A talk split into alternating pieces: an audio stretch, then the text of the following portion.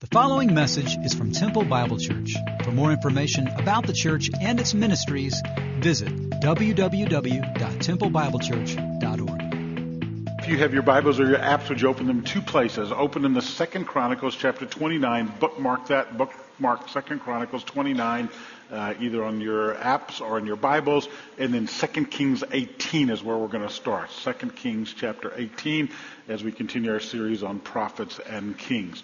Perspectives on the, on World Christian Movement is an excellent course. I have actually taken it. I've actually taught it. Uh, we fly in speakers literally from around the nation every Sunday night for about 13 weeks, and it'll be time well spent. I can guarantee you that you'll enjoy and be challenged and expanded. Uh, the details are on the table in the hallway. Men, our men's conference is always the last weekend in January. This year we have the privilege of having with us uh, um, Patrick Morley. Patrick Morley is a guy who wrote Man in the Mirror. So many of you guys have read that. We're fortunate to get him here, and you've heard a lot about Tim Kimmel out there uh, and the opportunity to do that. If you plan on participating in baby dedication, the back end of Thanksgiving weekend, there is a mandatory meeting. We're changing the way we do things on that, and the details are on the sheet that you have in front of you, and uh, many other opportunities are there. Add Kay Casebolt to your prayer list. Kay is one of our dear ladies for many years. Her son, Charles David, age 42, went to be with the Lord this weekend after fighting brain cancer. Football. Um, I, am conflicted. We actually escaped with a victory, got to go to the game, but uh, I'm conflicted. We go to my uh, daughter's house after and son-in-law, and our three-year-old grandson, uh, soon to be four next month, looks at me and said, Papa Doe, I don't love you anymore. I said, Grayson, what happened? He said, your mean tigers beat my Aggies, so I don't love you anymore. So I'm conflicted, actually. I'll cheer for them the rest of the season to get my grandson to love me. More space is devoted to Hezekiah in the scriptures than any other king, with the exceptions of David and Solomon. Out of all the kings, more space is devoted to Hezekiah than any of the kings except David and Solomon. By God's grace, Hezekiah did not follow his father's footsteps, but sought to undo the evil his father had done. The question is, why is Hezekiah, why did, in this reminder to the nation of Israel, why did God in his sovereignty, as he gave us his inspired text, why did he devote so much time and so many pages to Hezekiah? That's the question before us today, and I hope by looking at that, we'll be able to understand God's plan for the nation of Israel and perhaps some things in our lives as well.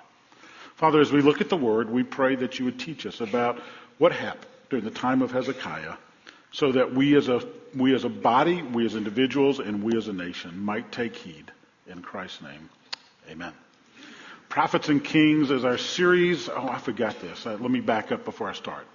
Uh, you heard last week we prayed over some folks, headed to Rwanda, some of our staff members next week, and then I preach next Sunday, and then head over to uh, Ukraine following that. So preach next Sunday, get on a plane, and go and rendezvous and meet them in Kiev. 20 years ago, uh, what happened? A number of folks have asked about this relationship, and I wanted to tell you a little bit about one of our desires. Uh, 20 years ago, the Iron Curtain, when we started this relationship, 1989, the Iron Curtain fell. In 89, when the Iron Curtain fell, we had a gentleman in our church, Craig Ludwig, and Craig was a Russian linguist at Fort Hood. He had a passion for the former Soviet Union, the USSR.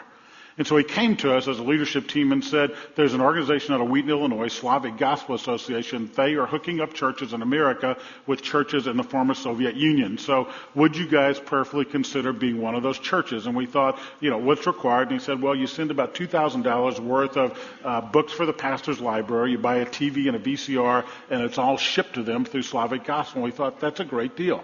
And so we would like to invest in these people. I mean, these are the people that wanted to nuke us and kill us, and we didn't love them. They were commies, and but we didn't want anything to do with them. And so we thought, well, this is a great way to get those pagans to repent and you know do whatever. I mean, that was some of our thinking back then, wasn't it? I mean, you know how that was. And so we did. We signed up and we uh, became a sister church. We could have become a sister church with a church in, in Belarus, in Russia, in Bulgaria, Romania, Albania, any of the former Soviet countries. And by God's sovereignty, we, we end up with a church in Belaya Tserkov, Ukraine. Belaya Tserkov, that's the two first words up there, literally means white church. Our church is named House of Prayer. Our sister church is. So in 1989, the wall comes down. 1991, we adopt the sister church, and really, after we sent them all that stuff, this is before email and uh, you know the availability of phone calling like we can do now. We thought literally we become pen pals. That was it. We thought we'd exchange letters and have this little relationship. Well, they, they, they took this way more, honestly, they took it way more seriously than we did at that time. They decided, they sent us a letter back and we've got to translate the whole thing and, and they say, we really want to meet the leadership or some leaders from our sister church who sent us all this stuff and have blessed us with it. And we met some of the most godly people we've ever met in our lives. It was totally the opposite of what I had mentioned before. These were people that we fell in love with from day one. And a relationship began 20 years ago. I think this is my 13th trip to Ukraine. We've developed that ministry into a pastor's conference ministry as well as a leadership ministry with the leaders of the church. And, and as we go there, by God's grace, we've literally impacted thousands of pastors of the Ukraine. So when you sign up to sponsor a pastor at these conferences, thousands of pastors throughout the Ukraine have come, heard the God's word, God's word, been trained, and now the gospel goes forth through a nation because of your generosity over the years. 20 years. And so about a month ago, Danny Cunningham, our executive pastor, came to me and said they, they really would like to do a joint celebration. They've since planted seven churches, grown from a handful of believers, maybe 200 believers to uh, 1,500 plus believers, and they want to do a big celebration. They want our sister church, TBC, to be represented there, and they would like you to go. And I thought, wow, you know, hadn't planned this. We're a month out, and uh, so we clear out the schedule and by God's grace and through His mercy, we head out next week to celebrate. So next Sunday, I'm sorry, two Sundays from today, there'll be a joint service of all these seven churches, and we will have all these believers gathered together to honor God and celebrate what He's done through us. And so, what a blessing to be a part of that. We're going to try and Skype into you guys if the time works and uh, the technology works. We're not sure. But here's what we like to do. We go there and they give us gifts. Every day, the most humbling thing, the average salary in Ukraine is still five, six, seven hundred dollars a month. Very little. And when we get there, they give us gifts. How do you like to be called up front of a bunch of folks making six, seven hundred bucks a month and they give you a gift? I mean, it's one of the most humbling things we go through.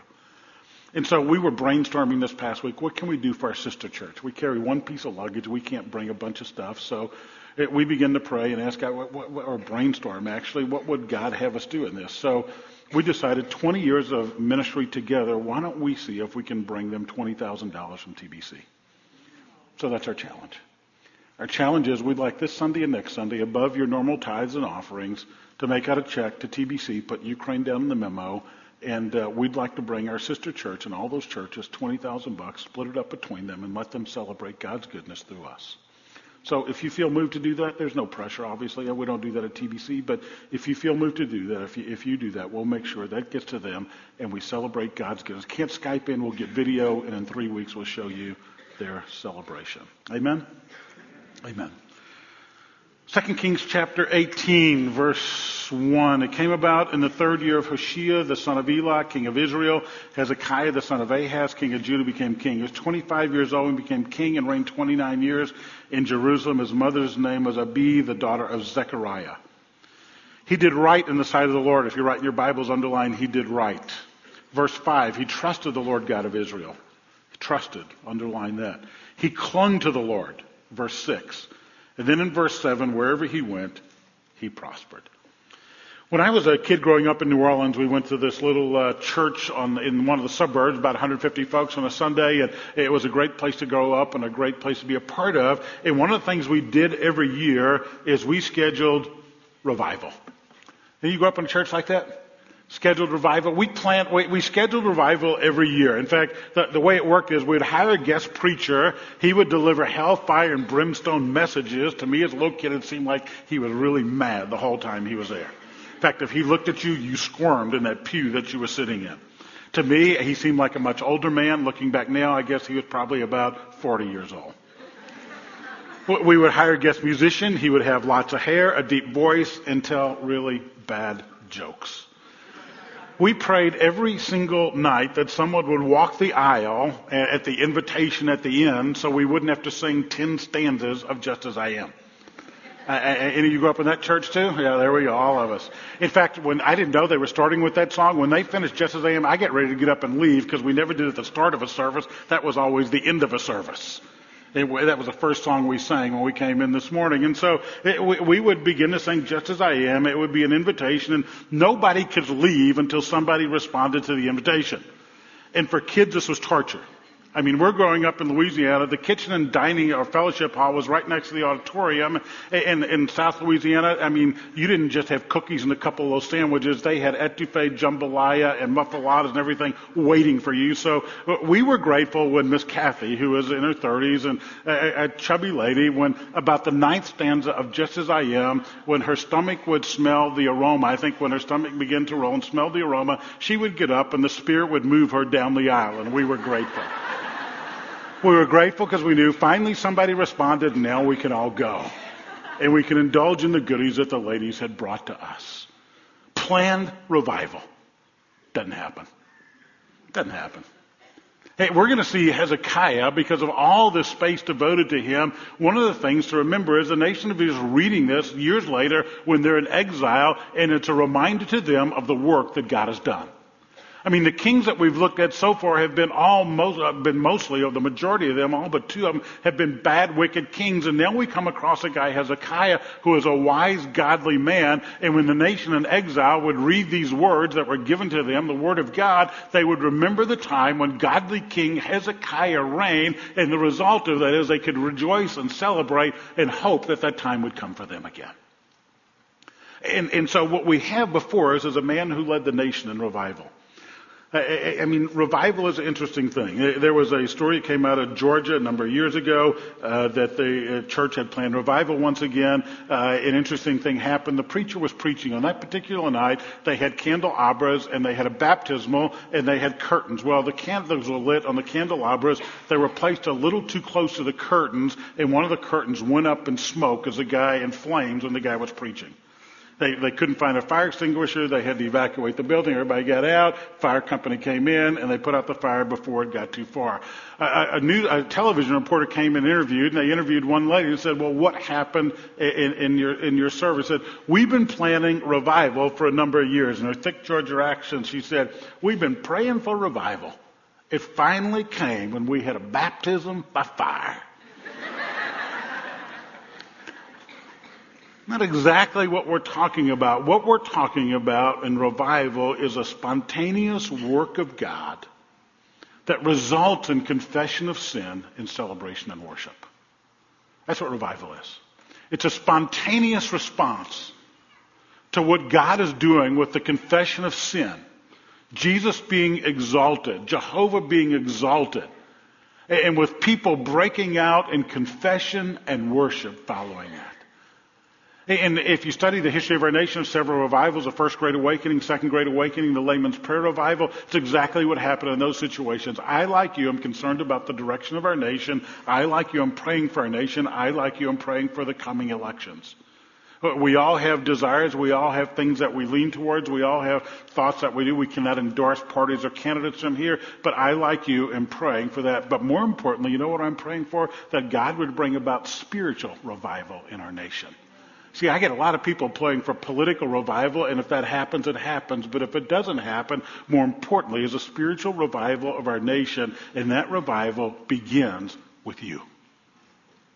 Not with them, not with those people, not with the people across the aisle from you, not with those pagans that you're praying for. Revival begins with you. So Hezekiah brings about and is a leader of revival in the nation of Israel. Three things to note about Hezekiah. First of all, he lived wisely. Wise living was part of his life. He was clinging to the Father. In verse 3, he did right in the sight of the Lord according to all that his father David had done. David is a standard bearer. David is the measuring stick. The spirituality of kings was measured against David, and Hezekiah was one who measured well. He did right in the sight of the Lord according to his father David. In verse 5, he trusted the Lord God of Israel. He was a man who trusted God deeply. It says, after him there was none like him among all the kings, nor among those who were before him. And thirdly, and I use a New American Standard, I, I love the wording here, he clung to the Lord. That word cling to the Lord is used three other times. The, the, idea of clinging is used in three other ways in the Old Testament. It's used to a hand that clings to a sword. It's used to a tongue that cleaves to a mouth or clings to a mouth. And it's most impressively used or, or most famously used in Genesis 2.24 when it says, For this cause a man shall leave his father and mother and what? Cleave to his wife. Same word that's used here. To cleave is to connect to, to hold on to. That's exactly what's happening. Hezekiah was a man who looked to God, who sought after God, who honored God, and who was clinging to God each day of his life. By the way, it's easy for us to cling to other things, and I think we need to look at our lives and decide what are we clinging to, what are we hoping to, hoping in. One of the interesting things about Hezekiah has to do with his lineage, and I'm just going to make a small point here and move on. Hezekiah's father is a guy we studied last week. His name was Ahaz. We saw Ahaz last week, and if you weren't here, there were three things about Ahaz that made him one of the worst kings, spiritually speaking, in Israel's history. First of all, he offered child sacrifices. Secondly, he closed the doors of the temple in Jerusalem. He shut the temple down. And thirdly, he placed idols throughout all of Jerusalem and all of Israel. So Ahaz is the father of Hezekiah. And I want to give hope to those of you who come from families where you have a godless parent. Now, we don't know about his mama. We don't know if he had a godly mama, but he had a godless parent. And some of you come from backgrounds, backgrounds where you don't have a parent who has honored Christ, walked with Christ. You don't have that godly example. You don't have that godly heritage. I'm here to give you hope today that you don't have to be like daddy and you don't have to be like mama, but you can break that generational bondage that's taken place in your family and you can walk with Jesus. You can be a product of your past and not a prisoner of your past. And that's the example of Hezekiah. Hezekiah was a godly man who had an ungodly father. And I say, praise God, because many in this body are first generation believers, and you don't have to be in the bondage of ungodliness. Amen? Amen. Amen. And so we look at Hezekiah and we see that he lived wisely. He was clinging to the Father. Secondly, he took wise actions. What do I mean by that? If you look at verse 4. Hezekiah removed the high places, he broke down the sacred pillars, and he cut down the Asherah. He did three things. He went to places where pagan worship was taking place and he swept the nation clean of all the clutter of those places. He, got the clutter out. He got the sin out. He, he, he, got those places that, that were attracting folks away from God and he got rid of those within the nation. The nation was filled with clutter. It's filled with clutter. How many of you would admittedly say, I'm a pack rat? Raise your hands, keep them high. Go ahead, tell me your pack rat. There you go. Okay. I mean, you say, I could be on that hoarding show. I could be, I, I could be this person. This is what my house could look like. This is what my house, don't raise your hand, does look like. We would pray for you at this point in time if you raised your hand. A lot of us, this is what our hearts look like. What your heart looks like you're filled with clutter. What Hezekiah did is he found all the things that separated the people from God and led them to false worship, all these things that were distractions, all these things that were clutters, and he swept it out. And for some of us, our life is so filled with clutter. You say, Gary, I don't bow down before some piece of wood or piece of metal. I don't have those kind of idols. But the reality is you get a bunch of clutter in your life that keeps you from walking with Jesus. And it's time for some spring cleaning. It's time for you to free up time to walk with Jesus, time for you to get some of the sinful things that separates you from the Savior out of your life. That's what Hezekiah did in the nation of Israel. He went a step further. Look at what he did the end of verse 4. He broke in pieces the bronze serpent that Moses had made, for until those days the sons of Israel burned incense to it, and it was called Nehushtan. Now, what is that about? I've preached on this a couple of times in the past. It's interesting. He says he, bro- he broke in pieces a bronze serpent made by Moses. First of all, you have to understand the, the chronology. Moses lived 800 years before Hezekiah. 800 years. That's eight centuries. We've been a nation for how long? Roughly 220 something years. 240 something years. 800 years later, this has taken place. It's an episode related right in your margin, Numbers 21. Numbers, Genesis, Exodus, Leviticus, Numbers, Deuteronomy. In Numbers 21, the nation of Israel is wandering through the wilderness and they were a bunch of whiners. They were a bunch of complainers. How many of you are whiners and complainers? Don't raise your hand. How many of you are married to a whiner? I dare you to raise your hand. I mean, here's the reality. They're a bunch of whiners and they're complaining about the food and it says they're tired of the food. And so God was disgusted with them. He sent a bunch of fiery serpents into their presence and they began to die. And the people repented and God said, if you want the serpents to go away or if you want to live after you're bit by the serpents, what it says in Numbers 21, then Moses, I want you to put a bronze serpent on the end of a pole, raise it up, and after you get by a serpent, if you look to the pole, you will survive, you will live.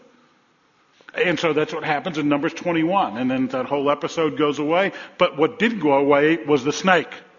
They took this bronze serpent and they preserved it and they polished it and they buffed it and they protected it and they kept it. And 800 years later, Hezekiah is cleaning the nation of all its idols and he says, oh, by the way, we have one more.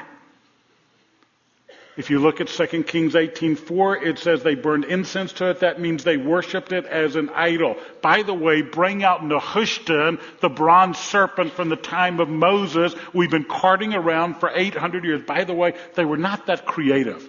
You know what the word Nehushtan means? You know what it translates literally? A piece of bronze. That's a name they gave this thing. He says, bring the piece of bronze out. And they had been bowing down to this in the past. And so they bring it out, they destroy it. You know what's an amazing thing? Jesus is talking to Nicodemus in John chapter 3. Everybody knows John 3:16. I ask you to quote it, you could quote it without hesitation. You know what it says in the two verses before that? And as Moses was lifted, as Moses lifted up the serpent in the wilderness, even so the Son of Man must be lifted up so whoever looks to him and believes in him will have eternal life. He took that isolated episode in Numbers chapter 21 and later in 2 Kings 18 said, by the way, I am like the serpent on the stick. If you look to me and if you believe when I am lifted up on the pole, the cross, you can have eternal life and you will live. Isn't that amazing? Numbers 21, 2 Kings 18, John chapter 3. So what does Hezekiah do? He brings about revival, first of all, by conforming his heart and by walking with God. Secondly, by cleaning the clutter out of the nation. Well, after he cleans the clutter, we jump ahead now to 2 Chronicles chapter 29, the passage you have bookmarked. And in Second Chronicles 29, what he does, he not only has, lives wisely and takes wise action, but now he exercises wise leadership, and he does that by leading the nation in celebration of worship. Well, for worship to begin in Israel, it had to take place in the temple. And the problem is his daddy had closed the temple. His daddy had shut the temple. In fact, in 2 Chronicles 29, 6, it says, Our fathers have been unfaithful, and they've done evil in the sight of the Lord our God. They've forsaken him. They've turned their faces away from the dwelling place of the Lord. They've turned their backs on him. So what are we going to do? In 2 Chronicles 29, 3, it says, In the first year of the first month, that oh, uh, he opened the doors of the house of the Lord, and he repaired them. What Hezekiah does, he opens the temple for worship for all of Israel. He says if we're going to do right, we're going to, we're going to make sure that we cling to Jehovah just as I have. We're going to make sure that we, we, not only do that, but we get rid of all these idols, including the Nehushtan. And not only that, we're going to do what we need to do, and that is to open the temple for worship. By the way, the motif of the temple throughout the kings and prophets is there entire. I mean, it's one of the focal points that you see throughout the kings and prophets. David wanted to build the temple. He was not allowed to. Solomon came along. He did build the temple. Ahaz, the father of Hezekiah, closed the temple. Hezekiah uh, opens the temple. We'll find the Babylonians in a few years destroying the temple. And then we fast forward to a guy named Zerubbabel who rebuilds the temple. Then we fast forward to that to 70 AD when a general named Titus destroys the temple in Jerusalem. And now you can journey with us to Jerusalem today and you will see the stones that are the foundation stones of the temple, but the temple is gone and there many who think that the temple will one day be rebuilt. It's a motif throughout all the kings and prophets. But guess what? There's no temple today because you are the temple. In 1 Corinthians 6:19 it says, "You are the temple of the Holy Spirit." You are. We don't call this room a sanctuary intentionally. You know why? Because you're the sanctuary. You're the sanctuary. You are the church. You are the church. 1 Corinthians 6:19 says you are the temple of the Holy Spirit and so we don't have a temple in Jerusalem now because the temple is everywhere you go. Initially, it was a tabernacle that moved throughout Israel. Then it was a temple in one location in Israel. Now God's glory is wrought by God's people wherever they go because they are the, those who are indwelt by the Spirit of God, and you have that opportunity. Under the wise leadership of Hezekiah, he opens the doors of the temple. Well, the first thing he does is consecrate the leaders who are going to lead the nation at this time. In verse 10 of 29, chapter 29, it says, Now it is my heart to make a covenant with the Lord God of Israel. My sons don't neglect, do not be negligent now. The Lord has chosen you to stand before him, to minister, to burn incense. And then in verse 15, they assembled their brothers and they consecrated themselves. The prophets are the ones who brought this about in verse 25 through David, Nathan the prophet. They had years ago told them that worship was to take place here, and so they they cleanse, they, they consecrate the leaders. Then they cleanse the temple through sacrificial offerings, and this is a big sacrifice. If you look at chapter 29 in 2 Chronicles, verse 32, it says the number of burnt offerings with the assembly brought 70 bulls, 100 rams, 200 lambs, all burnt offerings. Two weeks from now, a bunch of you men are going to go out and try and kill Bambi's daddy. You're going to head out and you're going to go to your deer blind, your deer stand, and you're going to hunt and kill Bambi Day. If you kill something with a whole lot of points on its head, eh, or if you kill something that, you know, has X number, scores X number of points, you're going to be real excited and you're going to have fun cleaning that one deer and you're going to be tired after cleaning one deer. Imagine this. 70 bulls, 100 rams, 200 lambs. In fact, there's so much to do. Look at verse 34. The priests were too few. They were not able to skin all the burnt offerings, so they called their brothers to come and help them. I, I mean, this is, there's blood everywhere. They're butchering everything, and it's all an offering to God to cleanse the temple, to open it up so worship can take place once again. It's a time of instantaneous or preparation for revival. And then what happens is absolutely amazing. If you look at 2 Chronicles 29, verse 36, it says, Hezekiah and all the people rejoiced over what God had prepared for the people because the thing came about suddenly. You don't plan revival. Revival breaks out. Revival breaks out. And that's what happened. Revival broke out in the nation of Israel. And this next scene is amazing. I want you to imagine with me for a second things go really bad in our country. And we're invaded and somebody takes over. And all the doors of places to worship are closed. And years go by, maybe five years, maybe ten years.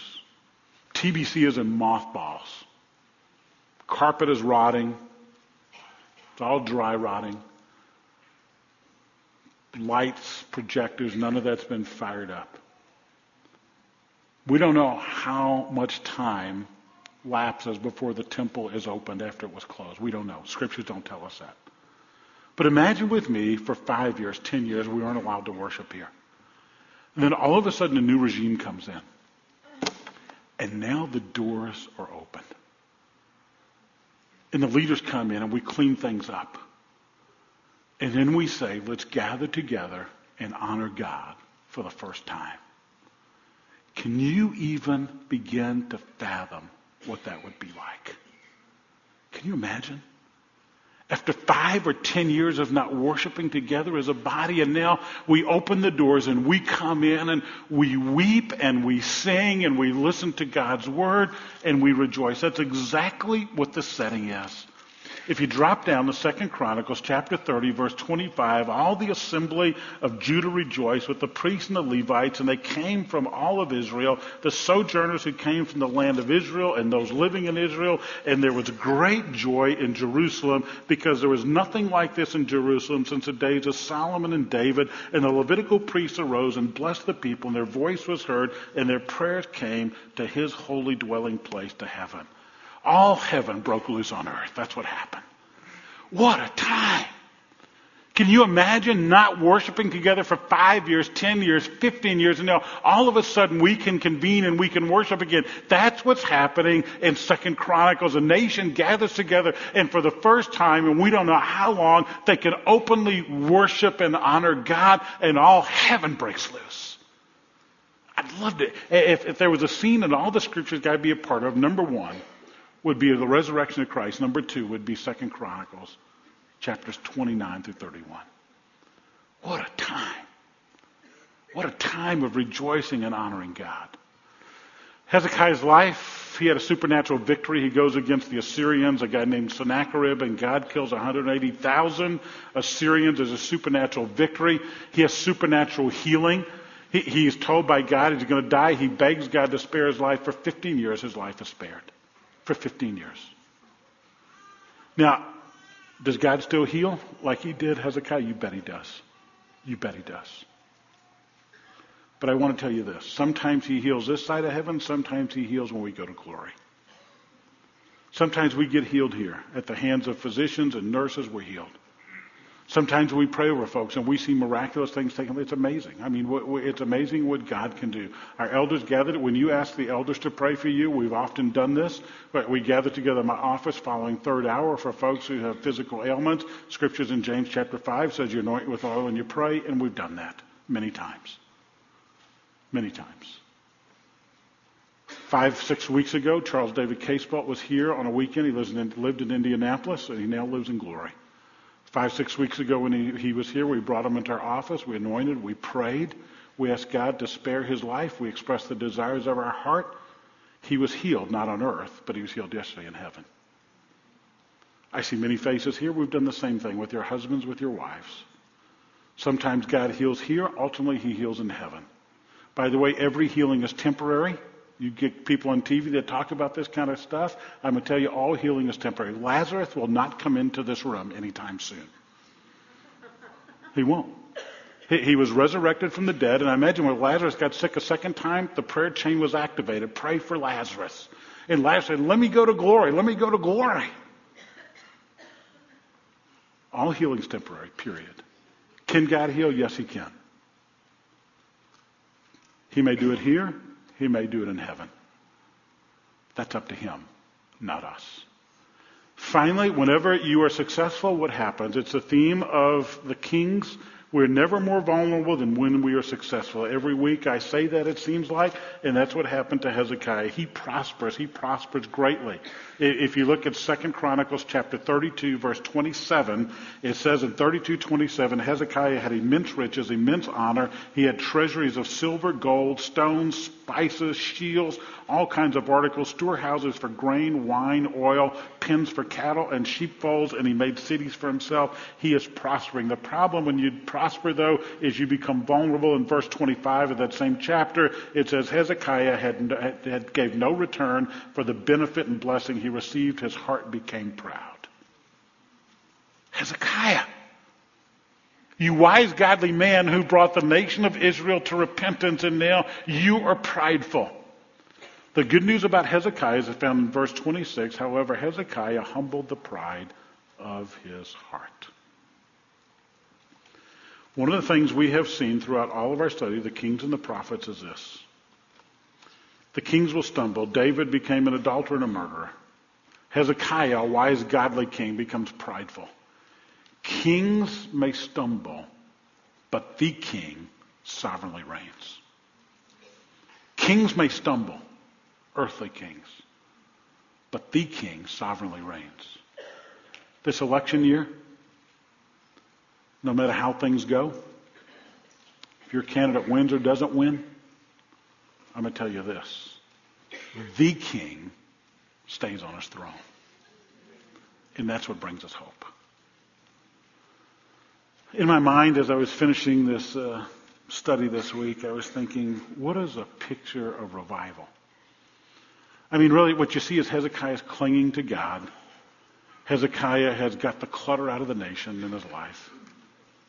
And then Hezekiah has led the nation in worship. And uh, Chase, our missions pastor, reminded me of a scene where you see revival. And you're going to watch this clip. I'm going to show it to you. And what I want you to do is watch at the end of the clip the reaction of the people in the audience.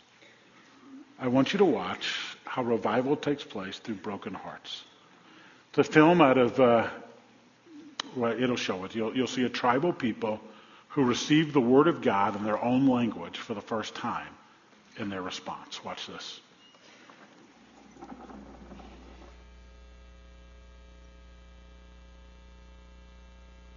Traffic advisory Mike Alpha Delta from Sentani to Korapa. Now crossing the ridge uh, just above Sela, maintaining 1 2000. There'll be a big party when we land. There'll be dancing and singing, and it'll be pretty amazing.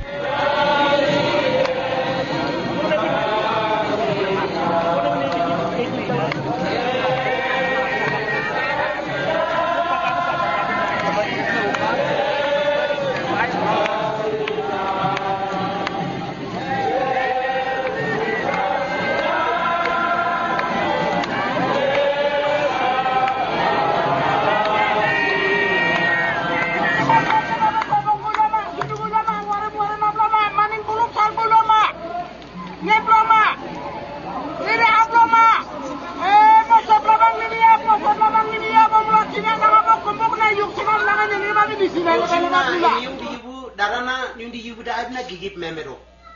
Dara memero kum. Simni ne wenena nyundi yibu nisin. Mati sampe wahyu. Gigip tangkal wenena wala yosimna igin ga igin kum. Kiaman Flight Valor Mike Alpha Delta landing Korapa.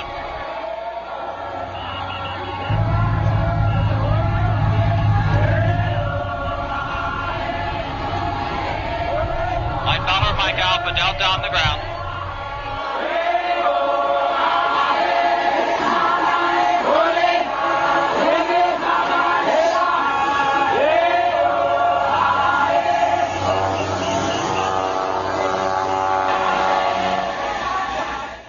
Pastor had said. It says in, in the Gospel of John that in the beginning was the Word, and the Word was with God, and the Word was God. And Jesus is that Word, and Jesus is coming, and we need to be there to meet Him. Just blew me out of the water. I thought, Lord, this is how we know that it's you doing something here.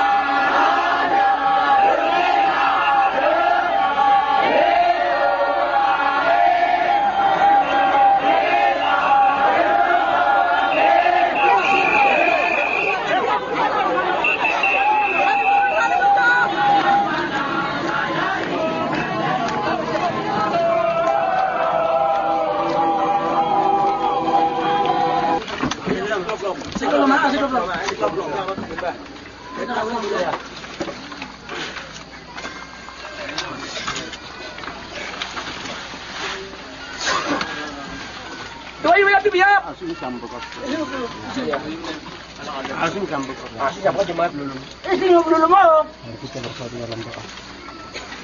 Yung la! Emi yung la! Kami na sa sambi belum nenek! andi nang lumadong nurwal na mukandang. Andi sem nubul mariyak, bulalak, sumnelak tanggip silam. Nanayong! Nanayong! Wah, Yesus Kristus sesemiun na ya. yun. Andi leblur wani kat ni dausing ipni ni dobukan dari saya kariban ini. Andi yang saya nemluk nulam mabukan da. Nawabayano si belum niluwa, emi yang lah. 有婚？人。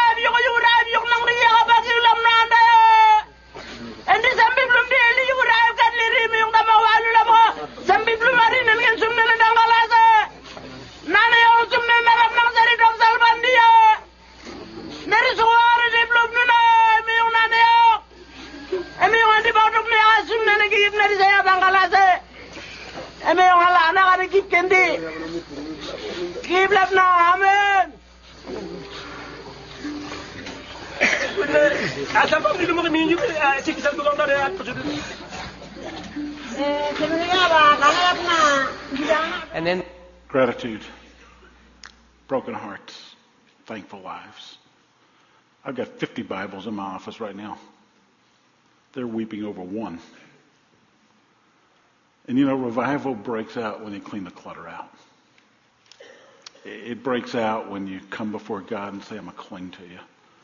As I watch those men weeping, because they got the Word of God, I realize there's a lot of clutter I need to get out. I realize we need to celebrate and worship more often. And every day we need to cling to the Father. Amen. I'm late. You guys go.